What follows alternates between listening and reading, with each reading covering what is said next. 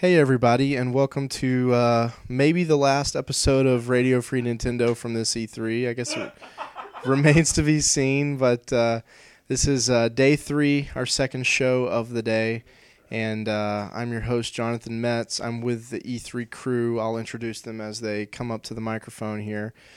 Um, we are back at TYP's house, and uh, E3's over, and uh, the boys are playing Brawl. So this is going to be the Brawlcast.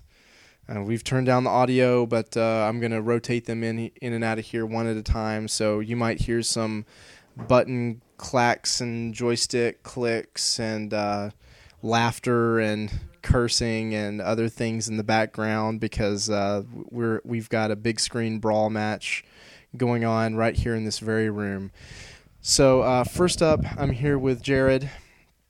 Jared uh, did a smashing job on the video for this E3. Now, Jared, you've done some daily wrap up, uh, daily video roundup articles. Uh, I, I, imagine that's a good place to go. What do you think are some of the highlights of the videos that you that you took? Uh, anything like really interesting, in, just in terms of maybe something that hasn't been seen before in video form, or uh, you know something that you really think people should check out?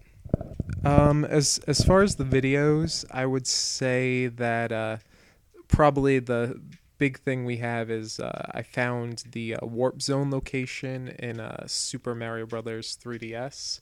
Uh, during the uh, Nintendo Roundtable, they had hinted that there was a warp zone in the game, and both T- TYP and I were basically just searching for it during the last day, and we really were not finding it, having no clue. The hint had been like turtle shell or uh, something like that, you know, Koopa shell, and only one level in the game had that, which was uh, the uh, Mario Under Underworld level, which happened to be numbered numbered World One Two, you know, j- just like uh, you know the original Super Mario Brothers.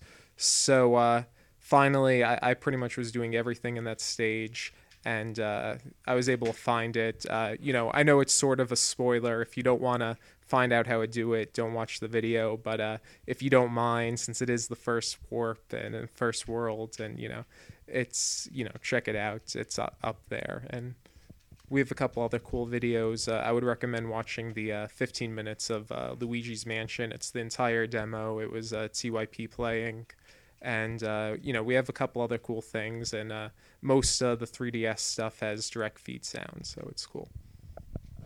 Yeah i mean we you did a really nice job um, you know trying to get the best quality possible whether it was over someone's shoulder or um, did, we did, really didn't have much uh, luck getting direct feed video for the most part right? Yeah unfortunately we did not get any direct feed video. Everyone turned us down yeah, I mean, and you can't really do that with 3DS anyway, but for things like Wii games and Wii U games, well, for Wii U, certainly Nintendo has strict control over that right now, and they weren't allowing that, and they Nintendo doesn't really allow that kind of thing in general. Um, and then a lot of the third parties either weren't showing very many Wii games, or if they were, they they weren't allowing it either. So, uh, but you you took a lot of over the shoulder stuff, and you definitely know what you're doing with that. Um, and then uh, yeah, I mean, I, I saw a lot of uh, sound plugs and things like that. So I mean, if you like to hear the music in the in the demos, actually. I kind of want to go back and watch some of that because a lot of times I don't get to hear it even if I played the demo. Um, there's a few cases where I plug in. I did plug in for Resident Evil Revelations, which is maybe my DS game of the show. Um, and and that was part of the reason I was I was actually extremely impressed with the audio design in that, and I was really glad that I was able to hear it when I played it because, um, you know, the Resident Evil. Oh, oh, okay. Yeah, Neil's Neil's saying that by the second day they had pretty much added headphones to all the 3DS demos um, at Nintendo's booth because uh, you really couldn't hear them at all on the first day. So I plugged in my own when I played it, and uh, let me tell you right now, if you like Resident Evil 4, Resident Evil Revelations is exactly what you want on the 3DS, and it that it works incredibly well in terms of being seriously creepy um, the controls are excellent. In fact, I'd say they're probably the best controls I've ever experienced in a Resident Evil game. Um, in fact, when you're aiming down sights, you know when you're when you've got the R but the R shoulder button held in, um, you can actually move around in every direction and turn um, while aiming. So if you held that button down, you could pretty much play it like a first person shooter, but I generally don't I don't think you would want to. I think there there are plenty of reasons to not do it that way other than just being maybe less comfortable. But uh, that game just the, the the sound design was really impressive and also the graphics are stunning. I mean, I think the only game I saw that competes with it graphically is probably Nano Assault uh, from Shinen and Majesco and uh, you know, I expect fully expected that game to look amazing because Shinen's been doing stuff like that since Iridion on Game Boy Advance and then uh, Nanostray on DS, and now this is the successor to those games, and uh, it looks ridiculous on 3DS. It looks incredibly good, but uh, yeah, that and Resident Evil Revelations were the two most impressive things I saw on 3DS, at least in terms of graphics. Um, so anyway, uh, you know, Jared, you, you spoke about some of the videos that you took, um, some of the ones you'd recommend. In general, um, what did you play on the third day? What what stood out to you? What what would you like to highlight here um, uh, for the people before we wrap up E3?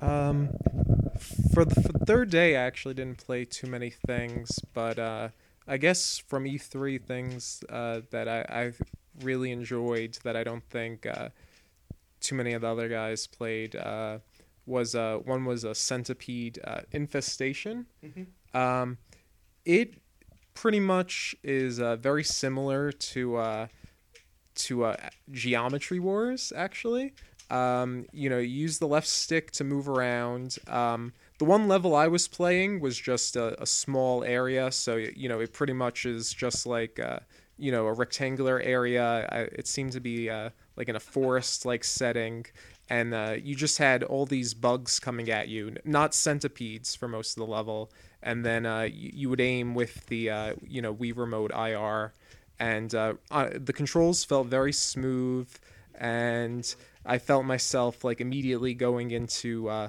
like the ge- geometry wars mindset because all, all the bugs were like going everywhere and you know just quickly trying to shoot them and avoid them and then uh, towards the very end of the level, centipedes actually did appear. Two two giant centipedes, and they they had a lot of cool uh, motions and things that, and it was fun just avoiding them. And they they would uh, the centipedes would like go together, and it, it was actually really cool. Yeah, and Neil wants me to uh, note that that uh, game is developed by WayForward uh, for for both Wii and 3DS. Uh, and by the way, I should mention that Jared is a disgustingly good Geometry Wars player. So uh, if he's comparing Centipede to that um, in a favorable way, then that's probably a, a, pretty high endorsement. I, I didn't really play it, but I saw you guys playing it, and it did look pretty good. The, I mean, the graphics weren't great, but uh, it looked like it played really well, and it, it looked like it was a lot of fun. And I did play it a little bit, actually, and, and I, I liked it too. Um, so, uh, Jared, do you want to do you want to switch out with someone? Uh, sure. I I guess there was one other thing I wanted to mention. Um, I just want to. I think you guys had spoke about it on another of the shows, but I wanted to bring up uh, Chase Mii for Wii U again. Um, I just want to say I really think that game possibly could be the system seller for. uh, I I loved Pac-Man Verse. I thought that was one of the best games, and I, I had a lot of fun during college playing that with my roommates. And like, basically, it's just an, an advanced version of Pac-Man Verse, and basically the you know the Wii U controller allows you to have uh you know basically a, a you know in Pac-Man Verse you had just the basic uh, Pac-Man level design. But now with uh, uh, Chase Mii, you had a you know you had a giant level with tons of like mazes and like different areas to go in. And because of the controller's so big, you can see all those areas, and you just had a ton of places to hide, and it, it really was just a lot of fun. All right, great. I uh, I got to play it a bit myself, and I enjoyed it as well um, actually was um, so when I played it, the the Mario Cap character, the the one who's trying to evade and, and avoid being caught, uh, was being played by Mark MacDonald, and I was uh, uh, from Eight Four and the Eight Four podcast. Um, and uh, and I was playing one of the toads, actually the granny toad in the yellow suit, um, and I actually managed to catch him. Um, so I told him that uh, it was exciting for me because I listened to their show, and if they uh, if they end up talking about that on the show, then I'll be part of the story. You know, whether they they probably wouldn't be able to name me anyway, but uh, I'll I'll hear it and I'll know that uh, that I was the one who got Mark. So it was really exciting for me. Um, and uh, and yeah, I had a really good time with it as well. So uh, I guess now we'll we'll switch out, and you can get back into the Smash Brothers, and uh, one of these guys can come over and talk to me. And, and while they sort that out, I think I'm going to talk about another Wii U game because today I got to play uh, Ghost Recon Online, and uh, this this was interesting. I mean, we saw the multiplayer demo of it uh, last night at the developer roundtable, but and this won't mean very much to the people at home, but this was a game that was quite difficult to access at the show. Actually, there were only two demo units of it at at all of E3, um, and uh, it, unless there was one back in the ultra VIP area of Nintendo, but I didn't see one when I was back there, and I got back there by a fluke anyway. That was mostly for like really high level retail partners and stuff like that. Um, but in, in, the main booth, uh, there were basically uh, Wii U demo units lined up on either side of the booth. Um, and then there was an area at the top over on a kind of a balcony area for press tours and um, we got to go up on the first day of the show. We got to go up to the press tour area up on the second level and play all the Wii U we wanted to, which was great. You know, I mean that's how we got all of our coverage on the first day. But the Ghost Recon demo wasn't up there, so actually, pretty much the only way that you could get in to play it was to wait in that four-hour line. Um, with everyone else. And, you know, being media and having a lot of appointments and games that we have to cover, we just can't do that. We can't wait in line for that long just to cover one game. So um, I was concerned that we might not be able to cover this game because it was so difficult to see. It was so inaccessible. Um, but Jared, I think on the second day, uh, managed to talk his way into into the demo somehow. Um, and then I got a text from James today, sort of giving a, a general set of instructions on how we might be able to do this ourselves.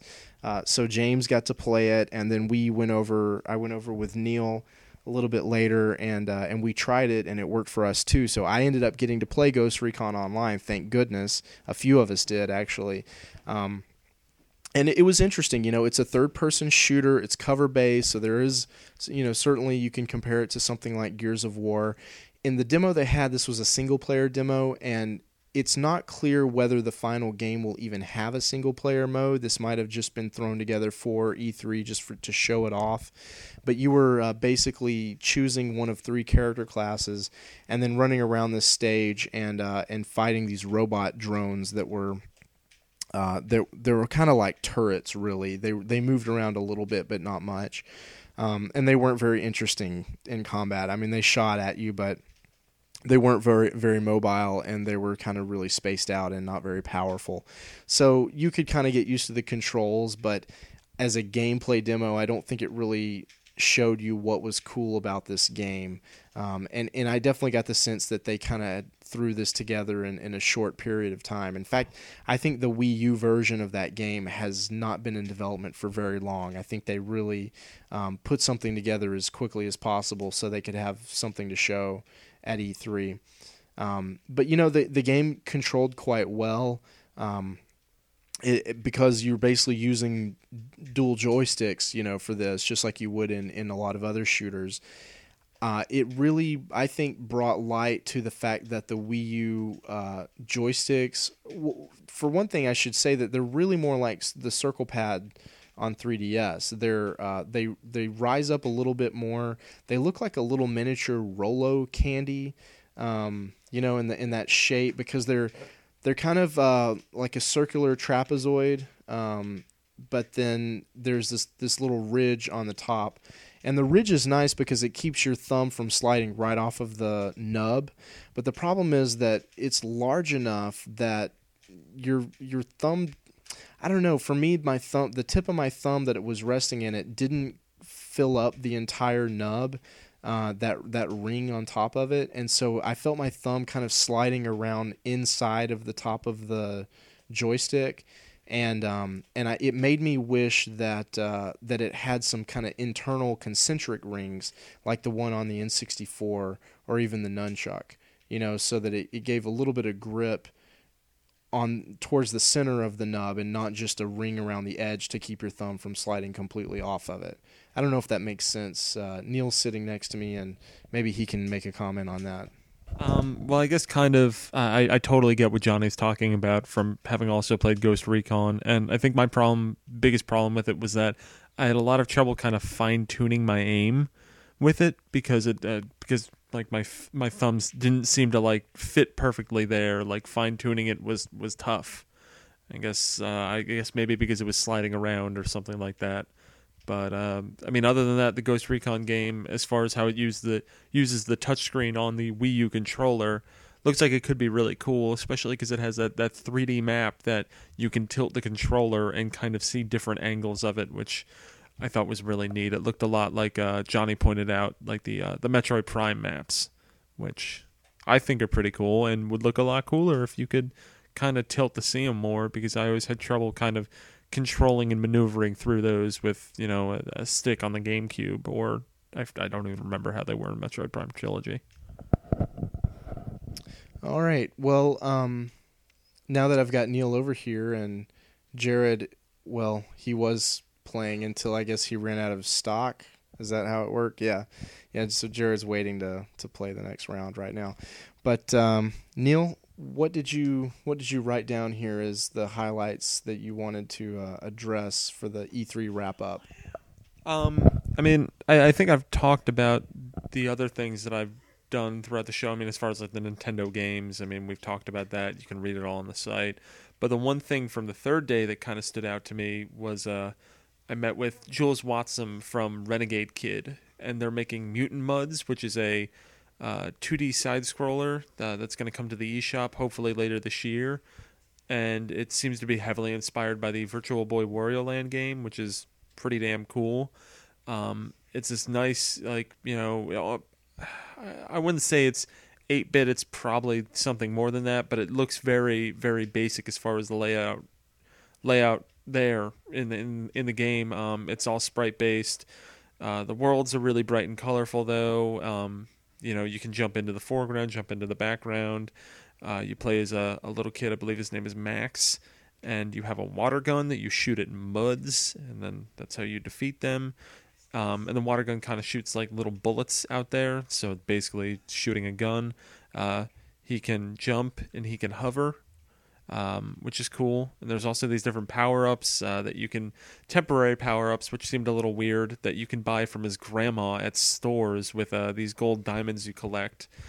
And there's unlockable levels. Um, there's 20 main ones, and then uh, there's there are four worlds with four levels each. And then if you collect all the you know diamonds littered throughout each each world, then you can unlock a fifth world um, with four more levels, and then each level contains um, another secret entire level, which there, there's there's more to the game there too. But it it seems to be really really cool, and uh, I hope it comes out sooner rather than later because it could be a, a landmark title for eShop. So that's definitely a download title. Yes. And and can you say the name of it one more time? It is uh, Mutant Mudds from Renegade Kid. Uh, I mean, Mutant Mudds, and it's developed by Renegade Kid. Okay, and those are the guys who did Dementium and Moon on the DS. So uh, I'm sure a lot of our listeners are fans of their work uh, previously, and you know, I th- I think well, it does sound really interesting. I mean, Wario Land on Virtual Boy is an amazing game. Very few people really got the chance to play it, um, but it's basically a 2D platformer on multiple planes of depth uh, with some interaction. Um, so you're either like throwing things or knocking things back and forth between the two planes, and sometimes uh, traveling as well. So um, anything that that even broaches those subjects in terms of gameplay, I think, is pretty cool. Now, uh, Neil and I both got to play the uh, Bit Trip Saga demo from Gaijin Games today, and uh, you know I, I, think we're both pretty big fans of Bit Trip. I, I and the first thing I asked, we were speaking to Alex Neuse, uh, the the head of the company there, and really the the the uh, the lead creator of the Bit Trip series. And um, the first thing I asked him is, Alex, I already own all six of these games on the Wii on through WiiWare. Uh, why should I buy it on 3DS? And he said, well, you should buy it on 3DS if you care about portability, uh, which is a, a, great feature. And I think these games lend themselves well to being portable. Certainly, they're all pretty short, pretty fast paced, uh, very arcadey. So that all makes a lot of sense. Um, and he said if you if you value them being in 3D, now. I, it's hard for me to place a value on the 3D effect, but if I did, it would be a low value um, because I, you know, it's just a very superficial thing. But uh, I will say that they seem to be doing a pretty good job with it in the adaptation in the in the in the parts of the game that we saw, and um, in some cases it actually looked a lot better than I expected. Like on Bit Trip Beat, this is a game that is essentially styled after an Atari 2600 game. There's not a lot going on screen at any given time. I mean, there's a, this Pong bar moving up and down, and there are big, big chunky pixel dots moving across the screen. Um, and at the lower levels of gameplay, it really doesn't. Being in 3D really doesn't add much to it. But then as you do better and you get up to ultra mega whatever they are. He i, I actually tested uh, alex to see if he could name off the different levels in, in order and he did but he had to think about it a little bit. Um, and he i think he, he, he mentioned that he kind of regrets going with that because it is so difficult to tell um, which ones are better than others. But anyway as you as you get to the higher levels and the graphic style becomes busier and more colorful and more bombastic um, to to match that, to match the higher level of play that you're at. The 3D effects really kick in, and it, it starts to look really interesting, actually, just because there are a lot more particles coming off of things. Um, there are a lot more flashing colors, and there really there's, there's just more in the background, and there's more to look at. And it's one of those things where the the less there is to look at, the the less 3D really matters. Um, and then he did mention that once you get into the nether uh, zone, which basically means that you're about to die if you don't improve your performance. Um, they actually turn off 3D and at the software level. So even if you have the 3D slider all the way up, um, if you get into the Nether and you're about to die, they actually they actually force it off, um, either as possibly as punishment or maybe just to help you uh, help you avoid distractions so that you can recover from that and start building it back up. I thought it was a really cool idea, and it'll be interesting to see if other developers take advantage of the ability to uh, to turn 3D off um, at at certain moments in gameplay or, or under certain circumstances. So. Um, Neil, what's the what's the next thing that you wanted to bring up here for the wrap up show? Um, actually, it was Bit Trip Saga, but you covered that pretty succinctly. So, um, I, I, guess the the last thing about that is that it, uh, I I hate them because uh, I kind of want it on 3DS, but at the same time, I already own all the games. Um, and there's also that that Wii disc that they're going to be bringing out. Um, potentially uh, at the or at least the plan is a simultaneous release for the 3DS Bit Trip Saga, and then this this Wii disc version of bit of all the Bit Trip games that's going to include something like tw- uh, I believe 120 challenge levels um, that are a, a addition in, in, addition to that, uh, with 20 for each game.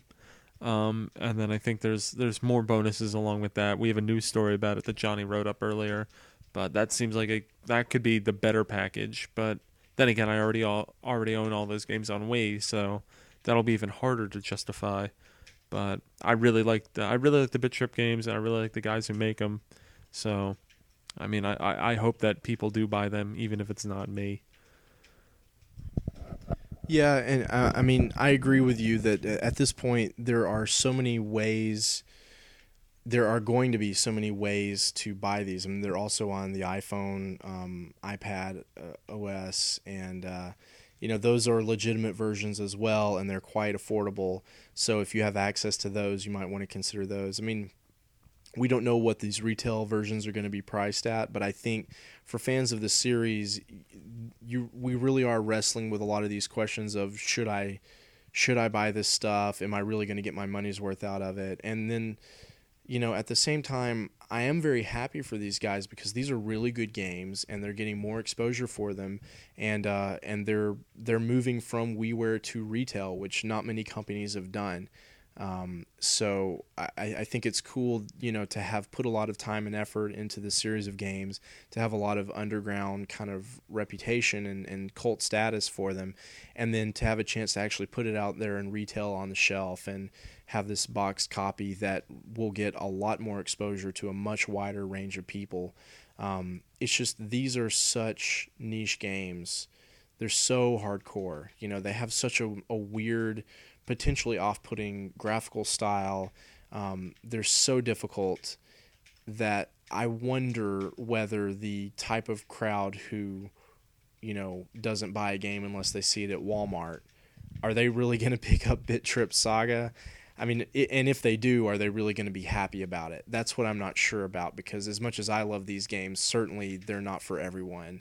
Um, but you know it'll it'll be really interesting to see and I, and I am glad that they're doing a lot more with it and uh, you know I, I think this series is going to continue in one form or another even beyond these compilations so um, it, we'll we'll have to see about that both of these are coming out in late summer and then uh, these guys work on a pretty accelerated time schedule so it probably won't be that much longer after that before we find out what they're doing next.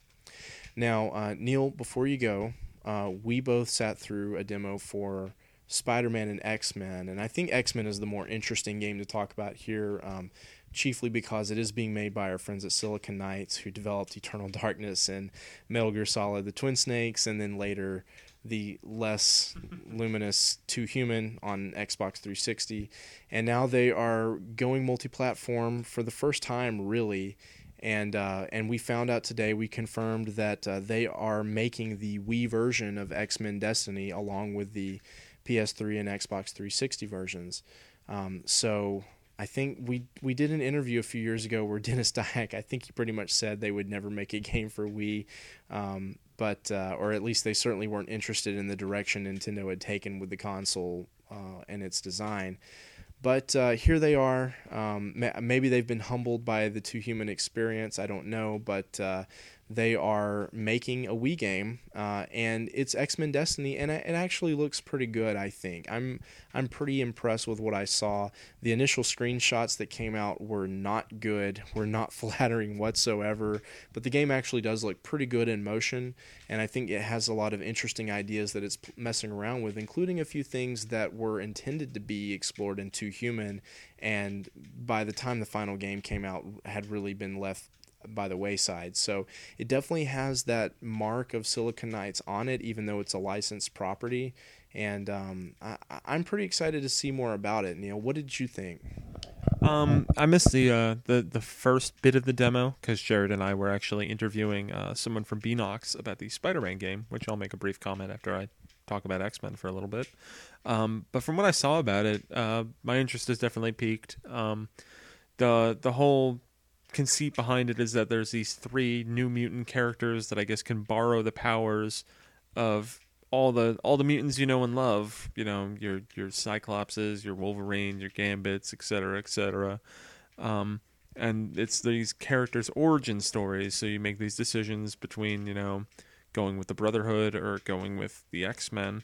Um, which definitely goes in with Silicon Knights, is always talked about and you know kind of done in the past with you know the, all these moral dilemmas and uh, you know deciding between them. Although this seems like it's going to be very very black and white, which isn't really a bad thing, but I mean it's it's really easy to de- determine. You know, okay, here's the good answer and here's the bad answer. Although you might not know the outcome. And I know as far as with a uh, the previous Marvel game, I know Spider-Man: Web of Shadows actually had several several different endings that you could get that would kind of you know it depended on what decisions you made when that would add up to these endings which maybe x-men will do something like that too which would be pretty cool um, but as far as uh, you know the gameplay and everything it looks like it's it's going to be uh, kind of like a action brawler which could be a lot of fun and looking forward to seeing how it's going to turn out. Uh, shouldn't be too long. It's coming out in September, um, so that's that's good. All right. Well, um, as for Spider-Man, seems in terms of gameplay very similar to the past couple of Spider-Man games. I think they they've tightened up the story elements a lot since uh, last year's game, Shattered Dimensions, um, and the voice acting definitely is a step up, uh, which was a big sticking point for me last year. Yeah, I mean, with the voice acting, you can kind of tell why it happened. Was that the guy who did 2099 was terrible, so they replaced him with uh, the guy who did Noir. Um, and then the person who did Amazing Spider-Man last year was Neil Patrick Harris, so he probably was a, you know, not in the budget. So they got uh, the guy who voiced Ultimate Spider-Man and did the, the excellent Spectacular Spider-Man cartoon show from a couple years ago to voice Amazing Spider-Man, and they seem to have a really good repartee in the game, which is important because there's these kind of picture-in-picture moments where, uh, where you know, Spider-Man 2099 is talking to Amazing Spider-Man, and uh, they interact a lot. The the one disappointing thing about that game, I mean, it looks like it's going to be a good a good successor to Shattered Dimensions, where it takes what was laid out in that game, which there were problems with it, but it was rather good and it improves upon it. But it doesn't look like we're going to get that Metroidvania game that we've we've gotten with the past couple Spider-Man games. Instead, the 3DS version is actually going to be a pretty much just a, a port of the you know Wii 360 PS3 version, which I, I, I guess is a little disappointing because I'd much rather prefer having the, the Metroidvania games, even though I know I, I don't like them quite as much as Johnny does. Um, there's a little hope for that though. There's a DS version developed by Other Ocean um, but they're not Griptonite, who made the other two. So who knows? But that's that's Spider Man, and uh, I want to just mention briefly about uh, the Spyro game Skylanders, which I probably saw more more than I ever really had to about it. But it seems pretty cool because it uh it has all those the, the figures that you you know you have the portal that will hook up to your system, and then you put these figures onto the portal, and then they go into the game and you do stuff in the game and you can take them off your off the portal, take them to a friend's house, etc., etc., like PR bullshit speak. But what's really cool about that is that it's compatible with every version of the game. So, you know, you could be playing the Wii version and then take your character and put it in the 360, PS3, or 3DS version. Um, the 3DS version is developed by Vicarious Visions. The other versions are developed by Toys for Bob, who I can't can't really think of what else they've done. I think they're an Activision subsidiary though. Uh, but Vicarious Visions is notorious for using more of the system than everyone else seems to do, as they did with uh, you know downloadable content in the Guitar Hero games on Wii. Um, and they're actually using the IR port of the 3DS to connect to the portal, which, um, as, as far as I know, and I think everyone knows, the the IR, the IR port on the 3DS has not been used in a game yet.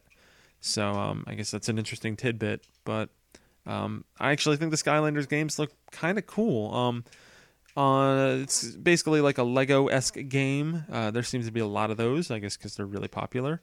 Um, that's what it seems to be like on the Wii, PS3, and 360. They're all identical games. Activision seems to be doing that with all their all their big games, or at least the games that they've shown.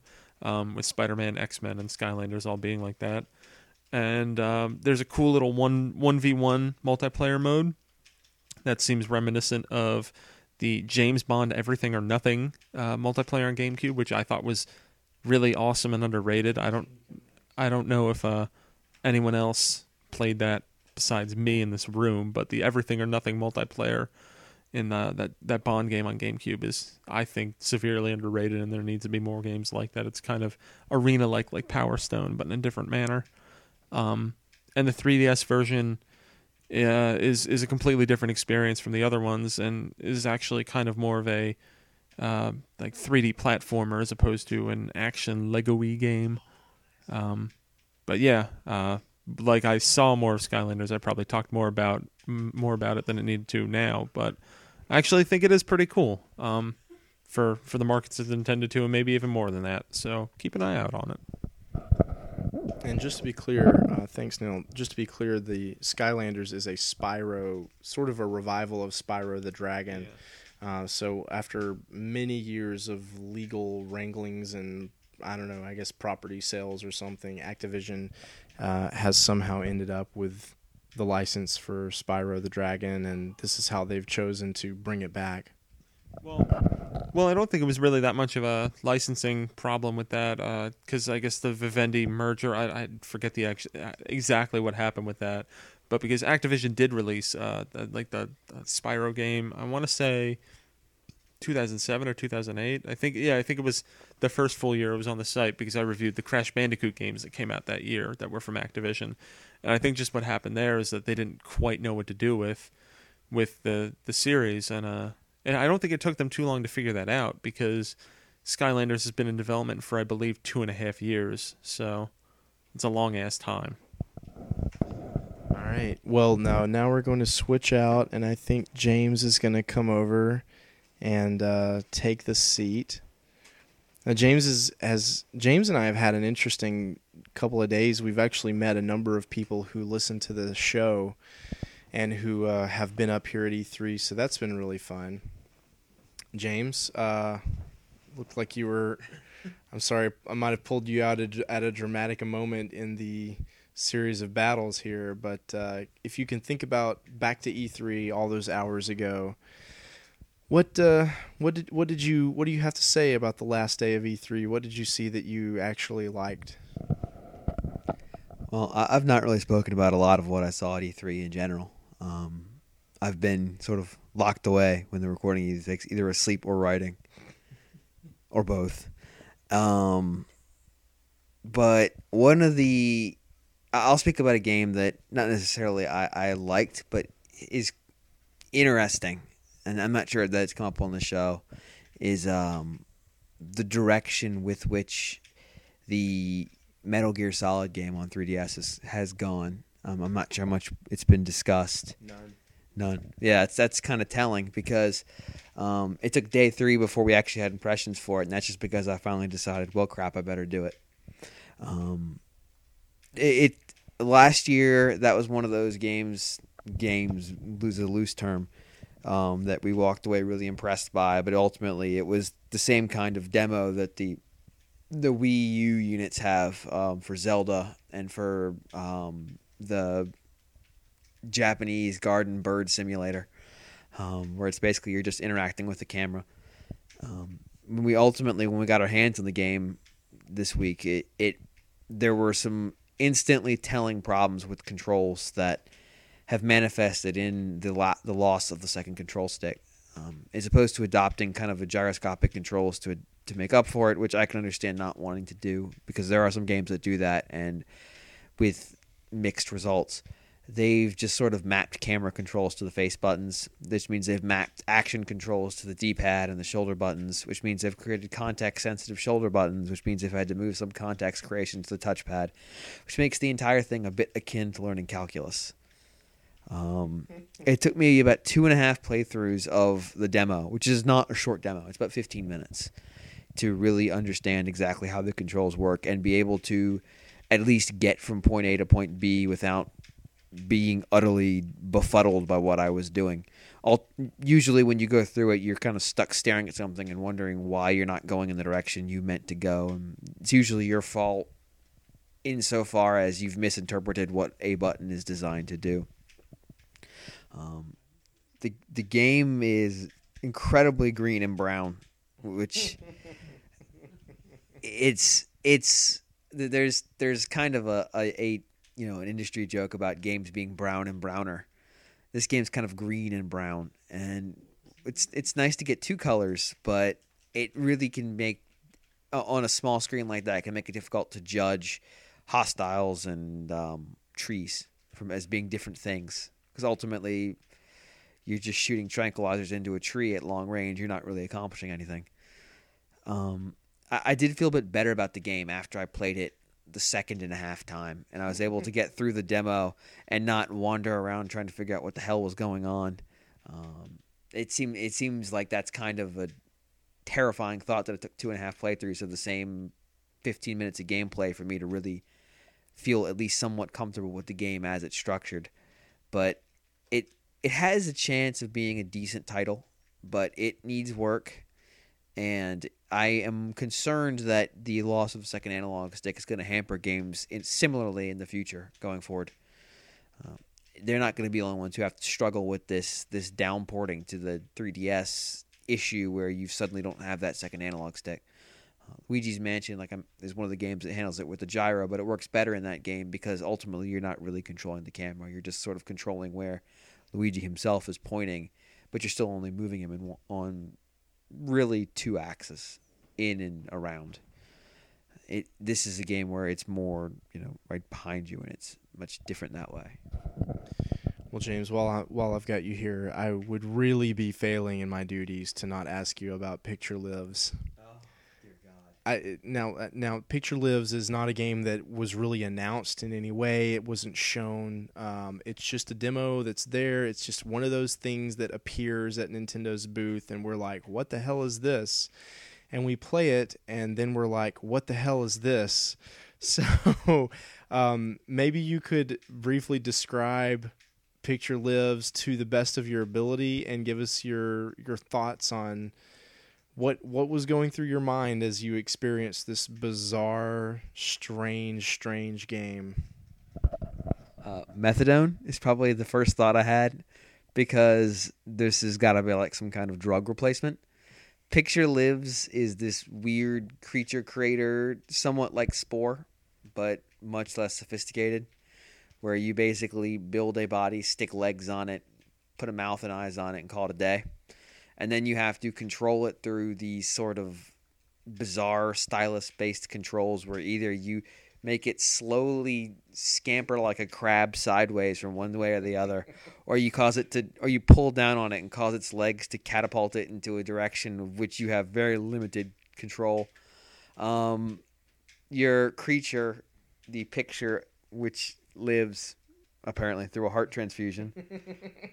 Begins to consume whatever food it finds lying around and, and then it interacts with these characters it sees that are equally screwed up. And they give you quests and their quests involve feces and sometimes you're this this is none of I'm not making any of this up. I really am not. Occasionally your character will go to the bathroom on the ground and your character will often lay eggs that you have to collect and then at the end of the end of the quote day when it's time for your creature to quote go home you will be given your eggs in like an egg carton and then be told to crack open your own eggs as fast as you can for bonus points at which point coins spill out of them determined entirely by how quickly you broke open what would be your own offspring game is I just honestly, when I was playing it, I looked at the PR rep about twelve times and just asked her, "Has this happened with previous playthroughs?" and she says, "No." Because there's so many whacked things in the demo that she honestly hadn't seen them all yet. Um, at one point, I found a key. She said there's a treasure chest that goes with it, but she's never seen it. Maybe it's not there. I wouldn't be particularly surprised. Uh, the the game looks kind of like a storybook art. You know, it's really colorful pastels, um, like construction paper kind of stuff. It's it's very attractive, but it really I I don't know what the hell's going on in that game. Um, I'm not sure that it is a game. I mean, I know it's it's a 3DS download title. I, I wrote impressions about it, but you won't get anything out of those that you didn't get out of this because wow. Yeah, I, I I really would recommend that our listeners go read your impressions because they're really funny. Um, and this game is fascinating, in I mean, in the most morbid way for me. It's I played it too, and I had a very similar experience to you. Like, what the hell am I doing? Um, and and again, the the poor girl running the demo did not seem to understand it any more than I did. but yes, there is a mission a request or something apparently involving poop and finding a toilet to flush it down with your with your googly-eyed man like cu- customized creature it, it is completely bizarre and the only th- I mean other than the obvious spore reference because you do sort of build this creature out of some parts and then watch it animate in a hilarious way. Um, but I also had to think of Noby Noby Boy just in terms of sheer absurdity and confusion in terms of how, how to play it and what you're supposed to do. So if you like those that kind of like super weird, hilarious, bizarre thing, um, I I could see this being really cool. And I heard someone talk about Street Pass. Uh, was that confirmed?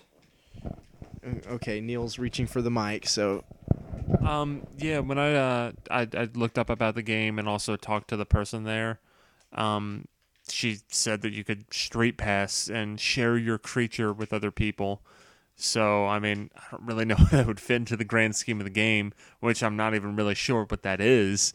But it looks like you will be able to share your characters with people as you pass by, which, I mean, could make it a, a, a entertaining download on the eShop as long as it's not too expensive. I wouldn't even be surprised if when this comes out, it might be another free download a la the Pokedex 3D, but we'll see. Maybe. All right. Well, it's a good thing Neil had run out of lives in Brawl, or else he wouldn't have been able to give you that piece of information.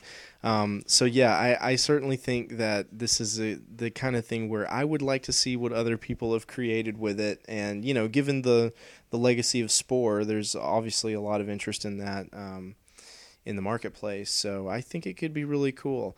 And you know, w- one thing that we've learned from E3 in general, I think collectively, is that Street Pass is really awesome and really powerful um, as a way to get you interested in, in your 3DS and get you interested in, the people around you and, and the you know the people who you might have passed by. And it gives you the most minimal glimpse into someone else's life, into into what someone else has been doing or what they might have to say to you. But um, it's it's really addictive and it's really fascinating. I, I to to that respect, I have one question for Johnny, and it's: Are you happy?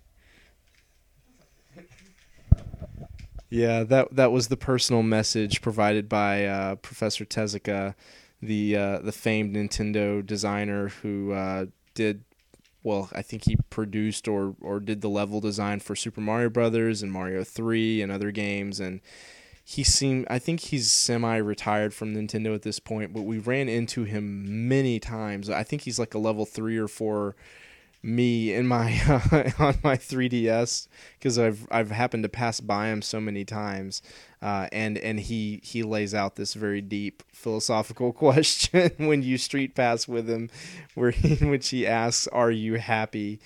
Um, and also his me looks eerily like him um, in in the most disturbing way possible. uh, but yeah, I mean, Street Pass is. Uh, I, I I was very skeptical of how much fun it could really be street passing with people, and you know, and how how much I would get out of it, and and even today, after really about four days of of carrying 3ds around with me and and running into a lot of people, I'm still pulling it out at like at, you know anytime I have just two or three minutes um, to, with any kind of downtime at all. Even sometimes when I probably should be doing other things, I find myself you know opening the 3ds and seeing if I've collected anyone. And of course at E3, quite often you you will collect the maximum, um, and so it, it helps to to check it off and to clear that queue out so that you can find ten more people.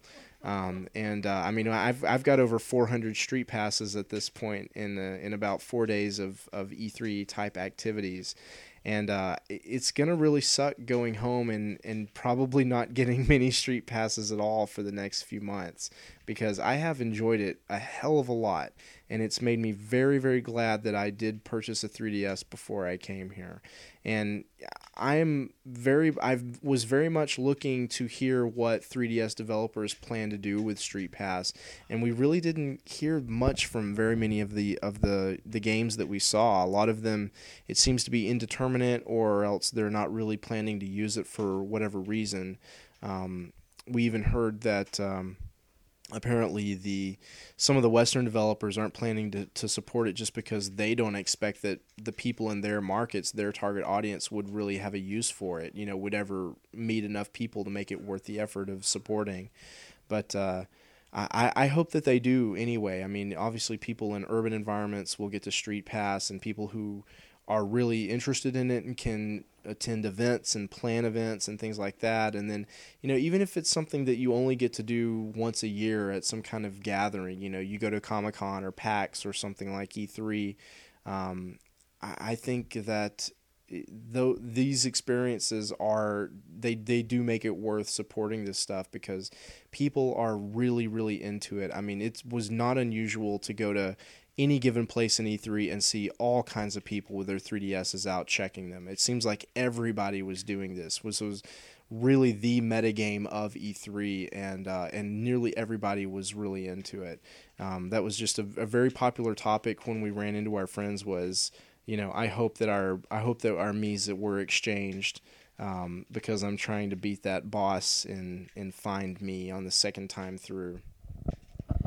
Uh, it's not dissimilar to what we saw when we had the gold and silver Pokewalker things at PAX East, in which people were running down lines begging for uh, begging to do gift swaps and things, and I, I wonder how much experimentation that was for Nintendo as a whole, but it's it's kind of an interesting little thing that will only exist in the cultures that surround these kinds of conventions. Because even if you live in an urban environment where you'll get a significant number of street passes, it's not going to be a situation where people are kind of milling about in a large confined space with the hugely disproportionate number of 3DS owners actively seeking to engage in street pass data.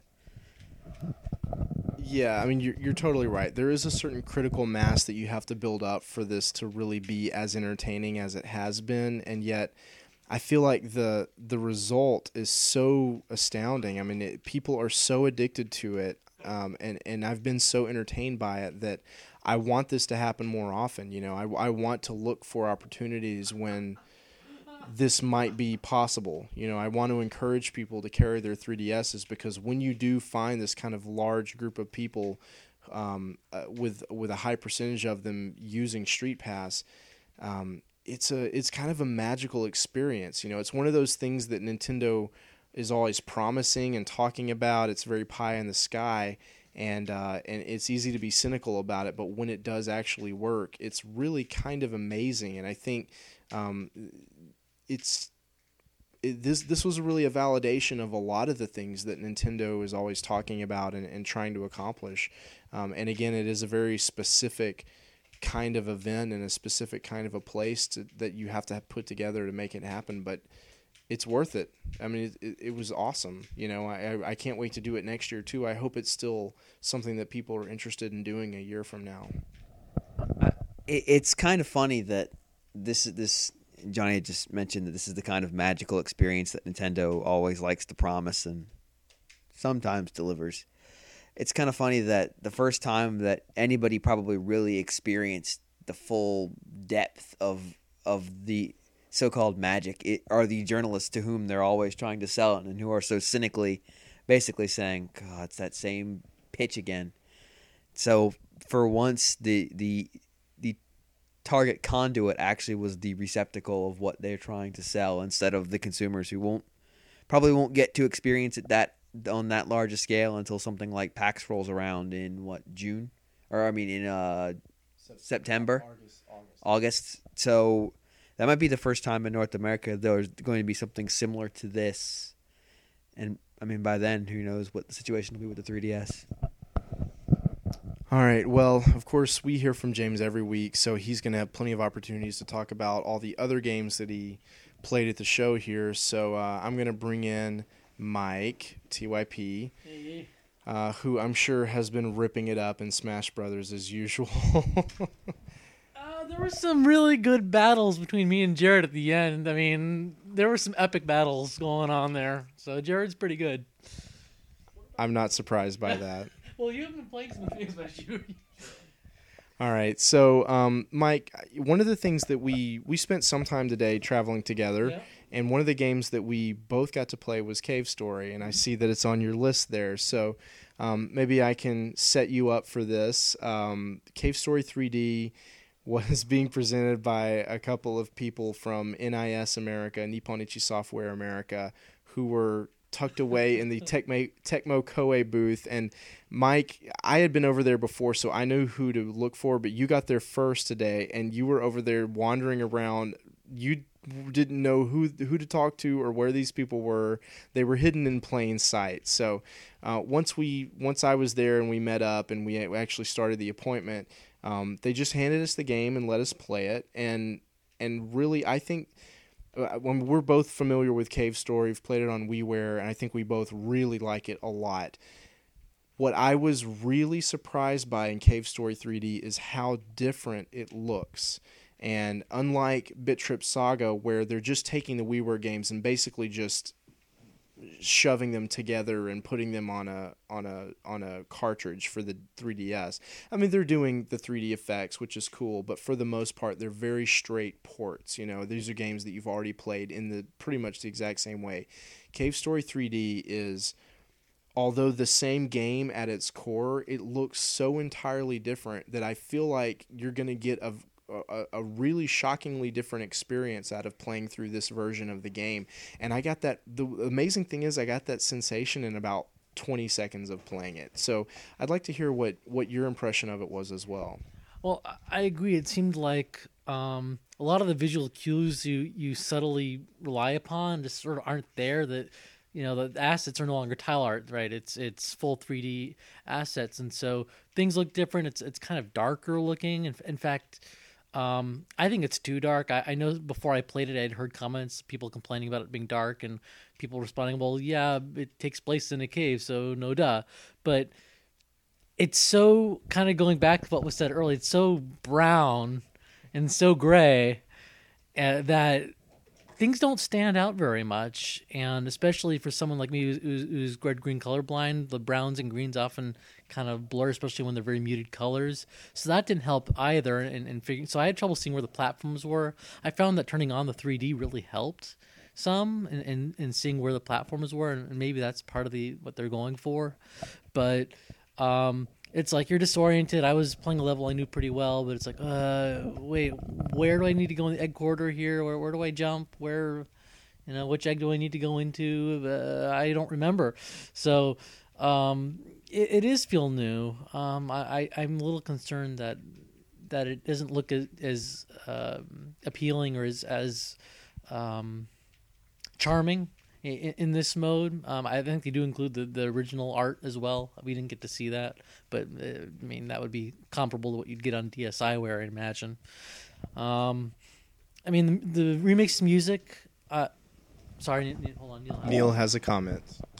The way they're doing the way they're doing the original art is uh, you can just switch the the like the character sprites, but it'll just keep the same like I guess the backgrounds. So it's not necessarily like a like you'll switch between like how in the uh, the WiiWare one you could switch between literally the original graphics and the WiiWare updated graphics. And this one I believe it's only like the sprites in the 3D worlds. Okay, that's an interesting clarification there. Yeah, that's not what was told to us on the show floor. They said they had the original graphics that they were going to be including. So we'll we'll see there. Uh, they certainly had some 2D sprites left in there that they said they just hadn't created assets to replace those yet. Like the I think it was like the save point, not the save point, the teleport. teleport. Um, so it's certainly not done. It sounds like they're going to be delaying it a little longer. They're they're trying to polish things, but I mean, it's Cave Story. It's a good game. Um, there's some interesting things they've added, like um, in the cemetery area, you can see in the background uh, a part of another part of the cave that you can't access there, but it's kind of teasing like later in the in the game you can access that.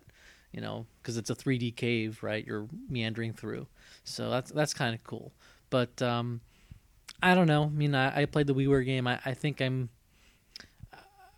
I like the WiiWare game more than what I played there, but that's kind of a personal preference thing. And, and they really are going for a new market, is what they're aiming for. So maybe you know maybe it's okay if I don't like it. If other people who, who want 3D graphics play it, that's great.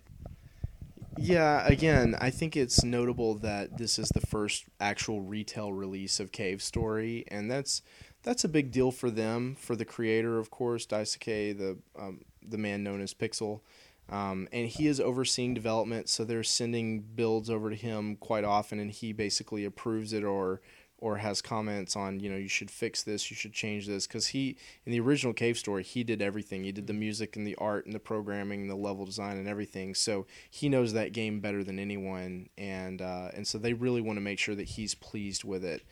Um, and that's you know they they seem to be taking a lot of care with it. I think in terms of it being too dark or looking too different i think it's mostly personal preference i actually kind of liked how it was because it's now a 3D game and now they have lighting. Um, that also means that not only can they use lighting, but they can use darkness. Whereas in a sprite-based game, it's difficult to do darkness because um, it just kind of turns everything black and you just can't see anything. Uh, it's it's very difficult to do that in a subtle way um, in a in a 2D sprite art game. And, you know, I, I think at the same time, I agree with you that in the original pixel art, there's a certain stark starkness and, and contrast and boldness of color that makes it easier to pick things out in the environment. It makes it easier to identify visually uh, what's interactive and what's not, what's an enemy and what's friendly, etc. Um, and I found myself being quite disoriented by areas that I am very familiar with from the WiiWare version. Uh, I've played through that game multiple times on WiiWare, and and yet I was struggling a little bit in terms of where can I jump and what are the enemies, you know, and and and things like that. Um, and I, I certainly think it's something that you could get accustomed to after playing it for a while. But again, I, and I think if this is your first time playing Cave Story, it'll be fine. Mm-hmm because it's it certainly doesn't look bad. I think it actually looks really good. But again, it looks so different from the original version or the WiiWare version that it's like a completely different game, which is actually could be a great benefit for those of us who who would be replaying it because if you're going to be paying your thirty or forty dollars for the 3DS version, um, I think there's a certain value in having it feel so fresh that you actually don't even recognize some of the locations because then it really does feel like a completely new experience for you and it's not not as familiar it's not as recycled um, but I was quite surprised at, at just how much had had gone into redeveloping that game.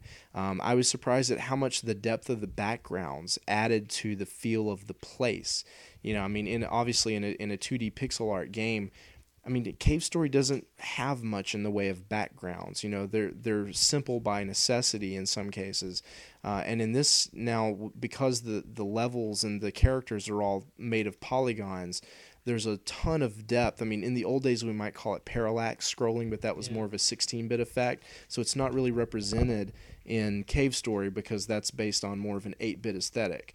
So now that you're in full 3D polygons, you've got a ton of space to work with that goes way back into the environment. And all of that's enhanced by the 3DS screen, of course. But even with the 3D effect turned off, there's so much more to look at.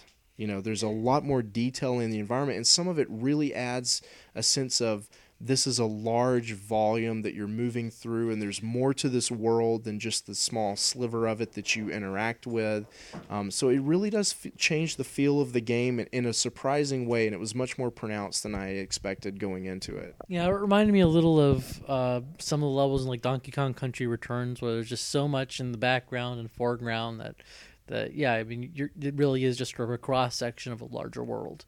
And, i mean it looks pretty it's just for me, the just a little too dark for my taste. I mean, yeah, I, I think that could possibly be tuned up again. Um, so you know, I, am with you. That that's something that could be addressed.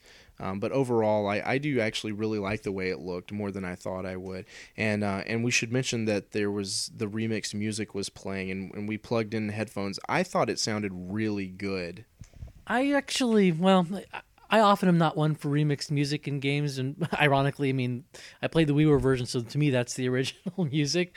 But I- felt like the they're remixing it, and, and sometimes when people are remixing these kinds of soundtracks, they're they're trying hard to make it sound different, like a remix, and sometimes the original charm gets lost, and they're doing something in a different way than you originally heard it, and uh, it's not bad. I, I think it's well done. Um, I, I think I prefer the the WiiWare music, but that once again personal preference, and maybe I just you know it's hard to even with headphones, it's hard to hear everything in the music at E3. So I'm sure there's a bunch of stuff that I just didn't catch.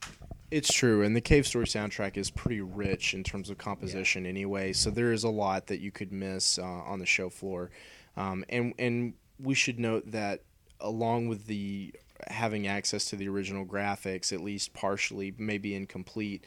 Um, it's not confirmed right now, I don't think, but there's I would say there's a very good chance that you'll be able to play with the original music as well if you prefer that. That uh, given how they handled the WiiWare game, that's I'd say there's like a 95% chance of that. Now, Mike, um, before we wrap up the show, what else would you like to talk about? Well, um, I'm not sure if anyone really talked much about uh, Luigi's Mansion or, or Mario 3D. Uh, was there was there much discussion in prior podcasts on that? A little bit.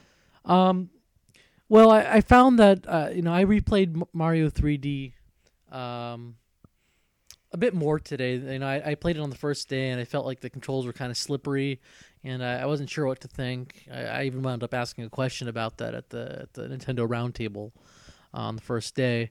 Um, but I played more of it. It, it kind of grows on me a little bit. Uh, it's kind of weird because you're running, holding the run button, and that's very slippery. But if you don't run, it's you're just sort of walking, and uh, I still not sure I like that. But uh, I found like after a little more time with the game, I was able to control Mario better running. Um, so uh, my initial concerns maybe aren't as strong as they usually were on on that game. I, I think there's some cool stuff in there.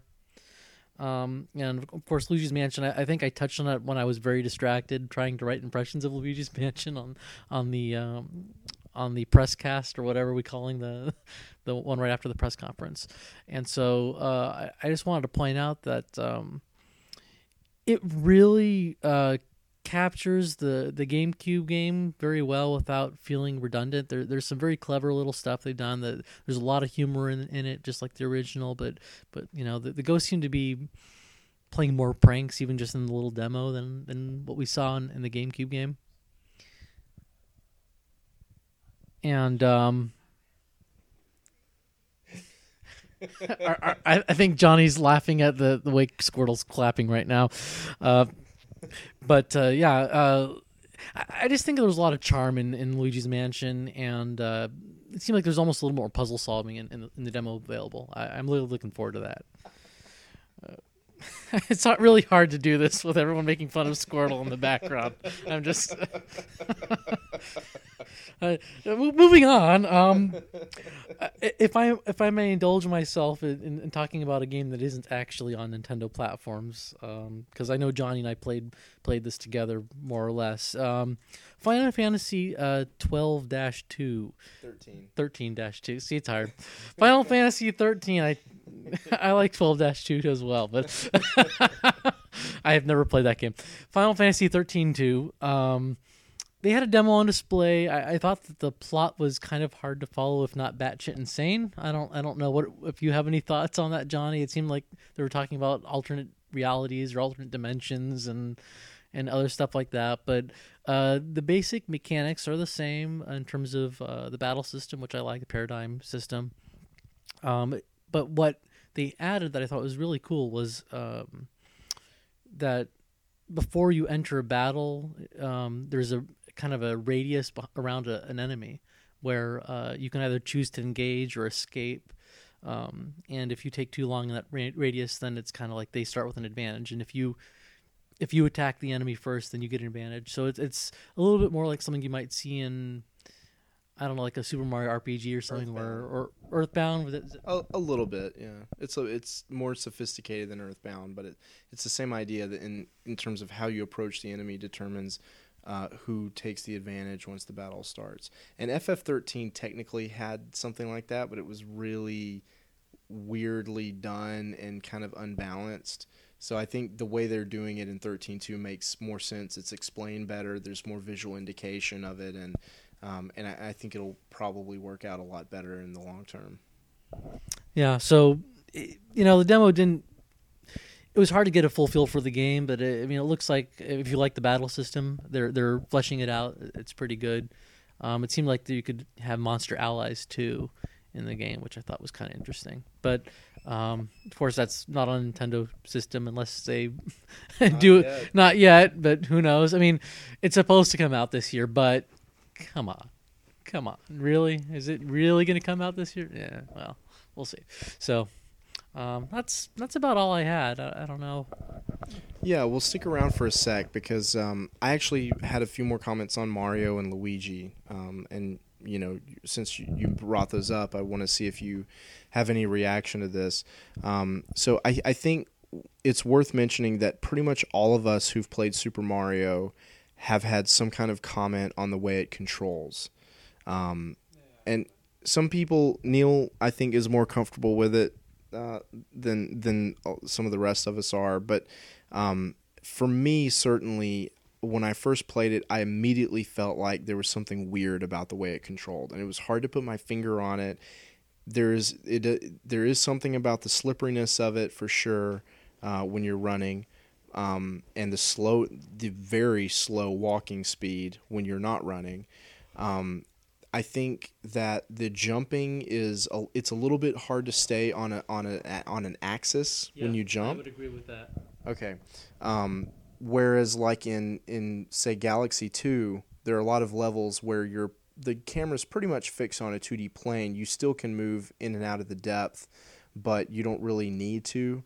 Um, and you're not really punished for doing so. You know, like generally, like you won't fall off of platforms if you happen to move in or out a little bit, uh, because they they want to design the level as more or less a 2D level, right? So there's a fair bit of that in Galaxy 2, and it seems that way in Super Mario as well on 3DS until you actually do it and then you do fall off the platform because you move in and out more than you want to. I think to some extent it's it's that the circle pad is not as accurate for this kind of thing as the the nunchuck is for Galaxy 2. Um, and I also think that the the game isn't uh, constraining you to the plane quite as much as as Galaxy 2 was. Um, and the other thing about it is I found that I, I was almost uncomfortable with the camera angle in Super Mario on 3DS because it's presented in this sort of diorama way, but the levels are laid out very much like they are in Galaxy and Galaxy 2. Some of them are. Yeah, I'd say that the underground level feels more like a new Super Mario Brothers level, but the the ones that are like outside, like there there were the first one they showed that. Um, I don't know how to. It was almost it would be like a comparable to like the first world in Mario Three, maybe. And then there was another one that was very similar to some of the more abstract, floaty galaxy levels that, um, where there were switches and, and you were walking on panels that would appear and disappear. Um, and in those, definitely had a galaxy feel without the galaxy controls, and and, and it was weird because it's like playing a galaxy level with new Super Mario Brothers controls only in 3D, and, and it and it's weird. Uh, it, it's it's it's a weird juxtaposition, I think, and I'm not sure if it works or not. Yeah, I, I feel like there's a fair bit of tuning left to be done on, on Super Mario. Um, for one thing, uh, again, I come back to the camera angle because it's something that I, I wouldn't have thought was that important uh, in a game like this because it seems like a simple game, but once you start playing it, um, I, I found that the camera angle was really unsettling for me because it's very direct on. So you're playing these complex 3D games. It is a 3D Mario platformer with a static camera angle.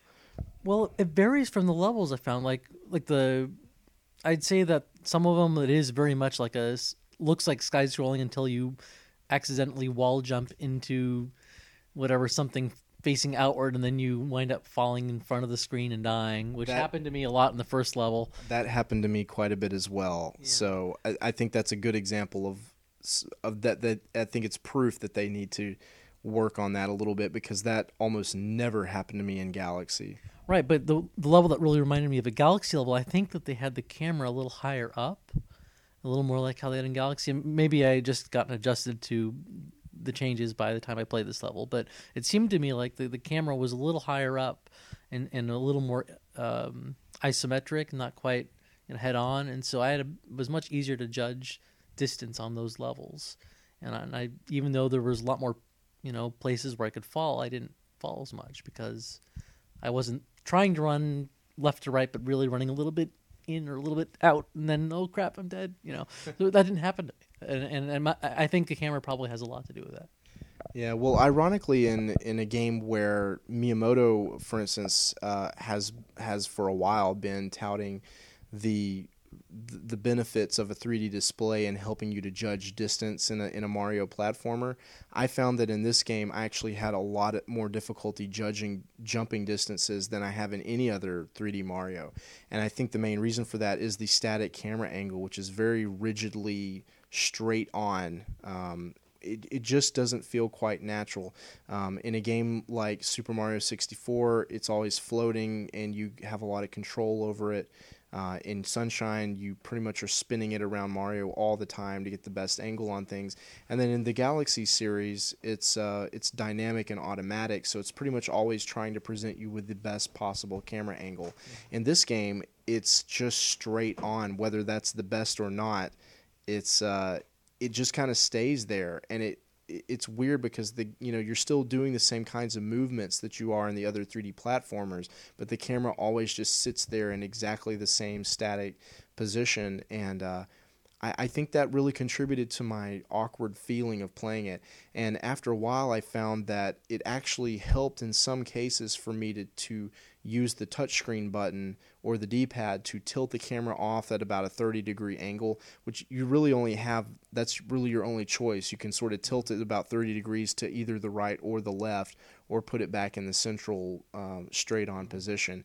And I found that um, tilting it off to the side actually gave me a better isometric sense of where all of this stuff was, and it helped me a little bit with some of the jumps. But then the problem is sometimes you've tilted it off to the wrong side for a particular jump and then you have to tilt it back the other way for another one and it's all handled with these digital sort of slow paced mm-hmm. uh, notches uh, in camera angle. So uh, although that helped a little bit i think in the long term that's not really a good solution to this problem. Well i think it get back gets back to what i said about that level that that feels much more like a galaxy level.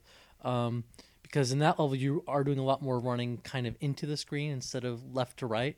And so there there is the sense of depth and, and the 3d effect is more useful. And i think that that gets at what you're saying about tilting the, the camera. Then you have a little bit of that depth to help you. And not necessarily even having the 3d on. I'm just saying the change in perspective makes it easier to judge and it makes it easier to see when you are actually veering off to one side or the other than if it's head on Right.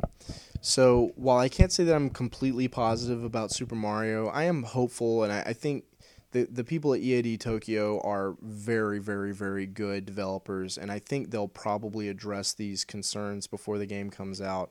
And in a number of other ways, I think the game looks very promising and exciting. I think there's some really cool stuff that they can do with it. Um, but uh, I do want to end the show on a on a very positive note, and that would be my experience today playing Luigi's Mansion, which I wasn't really even planning to play. I mean, I'm not I'm not a huge fan of the original Luigi's Mansion. You know, I've played it a few times and I like it, but I wasn't all that excited about a sequel. I didn't really think it was a game that needed a sequel, quite frankly. Um, and I, I, I, just wasn't planning to devote any time to the demo here at E3. Um, but I found myself up there in that part of the booth, and I had a couple of extra minutes, and I decided to just give it a go because it was there and it was it was available, and uh, I almost immediately was glad that I did. I felt at home with it right away. And I was very, very impressed with how they handled the controls. This is being developed by Next Level Games, the people who made Punch Out and also Mario Strikers, uh, both of the Mario Strikers games. And um, and now this seems like a big shift for them going to something like Luigi's Mansion 2, but I think it's in really capable hands. Yeah, I, I because really cool. I, I, I mean, it's glad I'm glad to see that this developer has such breadth of competency. I mean, it, it, it's really comforting to see that they can go from something like Punch Out to a sports game to a adventure action game or I don't know what you would describe Luigi's Mansion. I, I don't know. I don't know what genre it falls into, but It's ghost busting, I believe, is the genre. Um, but you know, the original Luigi's Mansion, of course, is a twin stick. It's a dual joystick uh, uh, video game for GameCube, and because of that, I always felt that the controls were a little bit unwieldy. That were a little bit more complicated than I would expect from a Nintendo product, and um, and of course the 3DS only has one joystick. So in my head, and I think this is part of the reason I wasn't excited to play it, I just kind of assumed that you'd be moving Luigi with the face buttons and cardinal mm. directions, and then aiming the the vacuum or the light with the circle pad or something like that. I just didn't see how this could possibly feel right. And I think what Next Level has pulled off with probably a lot of help from from Nintendo. I mean, Miyamoto said that he's sort of taken personal responsibility and a, a deep personal interest in this game because um, because he had that connection to the original Luigi's Mansion. Um, so maybe maybe he's given them a lot of feedback on it. I don't know, but the interesting thing is that they have very successfully turned this into a single joystick game. You don't use the face buttons to move Luigi or anything like that. Um, they've basically made Luigi point the, the flashlight and the vacuum cleaner wherever he happens to be facing at that time, wherever you know in the direction of his movement. And then once you start, um, once you hold down the light or you you start activating the vacuum cleaner, he basically locks into that direction, and then the and then the circle pad controls his movement uh, in a strafing kind of way, um, with his with his directional facing locked in to whatever it was when you started that.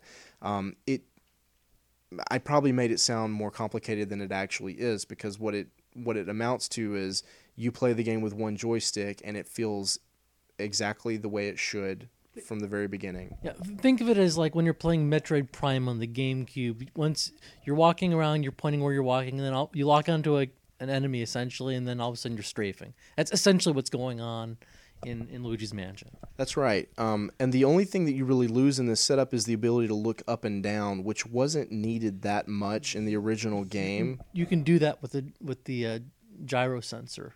So you actually tilt the screen up a little bit or down a little bit, and that gives Luigi uh, up and down a little bit. It's it's not vital for most cases, but it does come into play a little bit. Okay, I didn't even know you could use the gyros for that because you Yeah. can also use the X button. Oh, really? Yeah, that that was on the diagram, uh, and and so I was using that. But again, even in the original Luigi, Luigi's Mansion, I suspect in the sequel as well, uh, looking up and down is not something that you need to do very often. Yeah.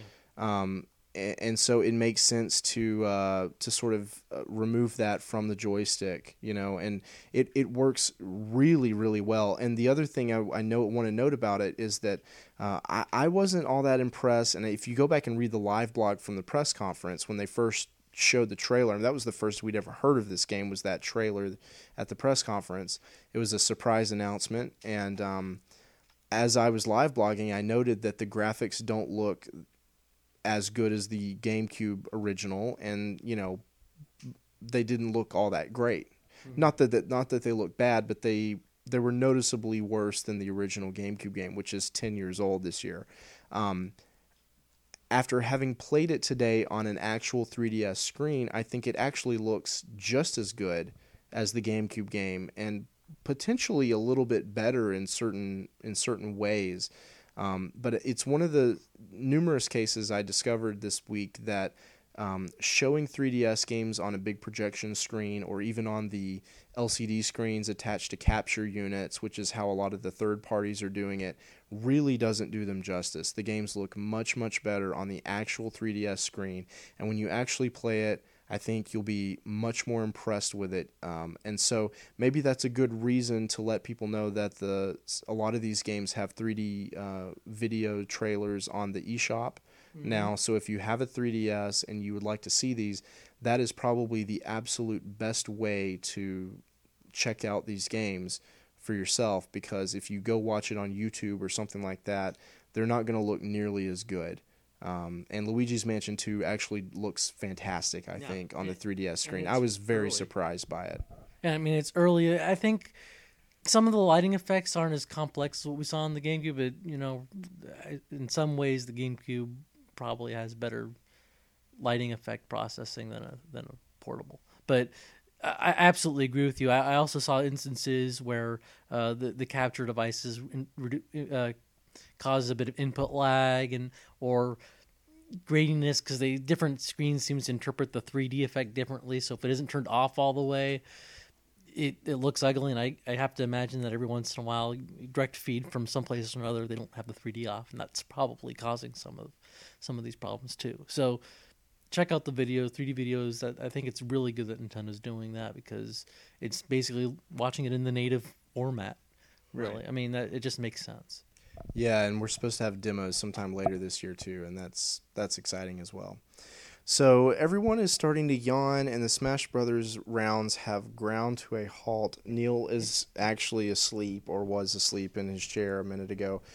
So I think it's time to wrap up this podcast. Uh, so in in the event that this is the last one of the show, which is quite possible, I want to thank everybody for listening to these. I know the sound quality has been hit or miss because we've recorded these in some pretty guerrilla type um, uh, conditions, um, you know, which was that was intentional to some extent, but also uh, born of necessity in some cases.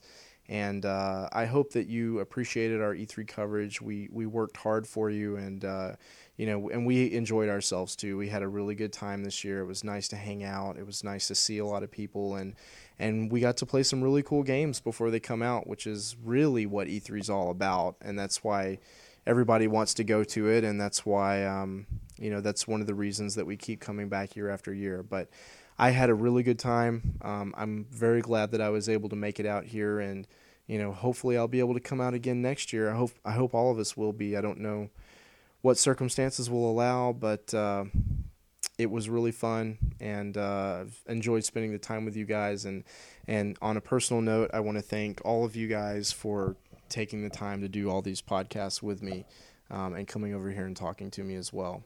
So with that, we'll bid you adieu. And if you don't hear from us in the next couple of days, then uh, we'll listen for the next regular uh, episode of Radio Free Nintendo, which will be coming out um, next Sunday, uh, I believe.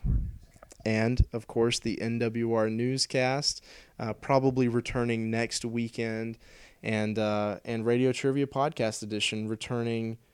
We sh- knows? returning. Who knows? Right. Yes. Uh, but look forward Sometime to soon. sometime soon. Yes, of course, we always look forward to that as well. So anyway, uh, that's it for me. Three. We are signing off. Bye, everyone. Bye. Bye. Bye. Bye. Ah.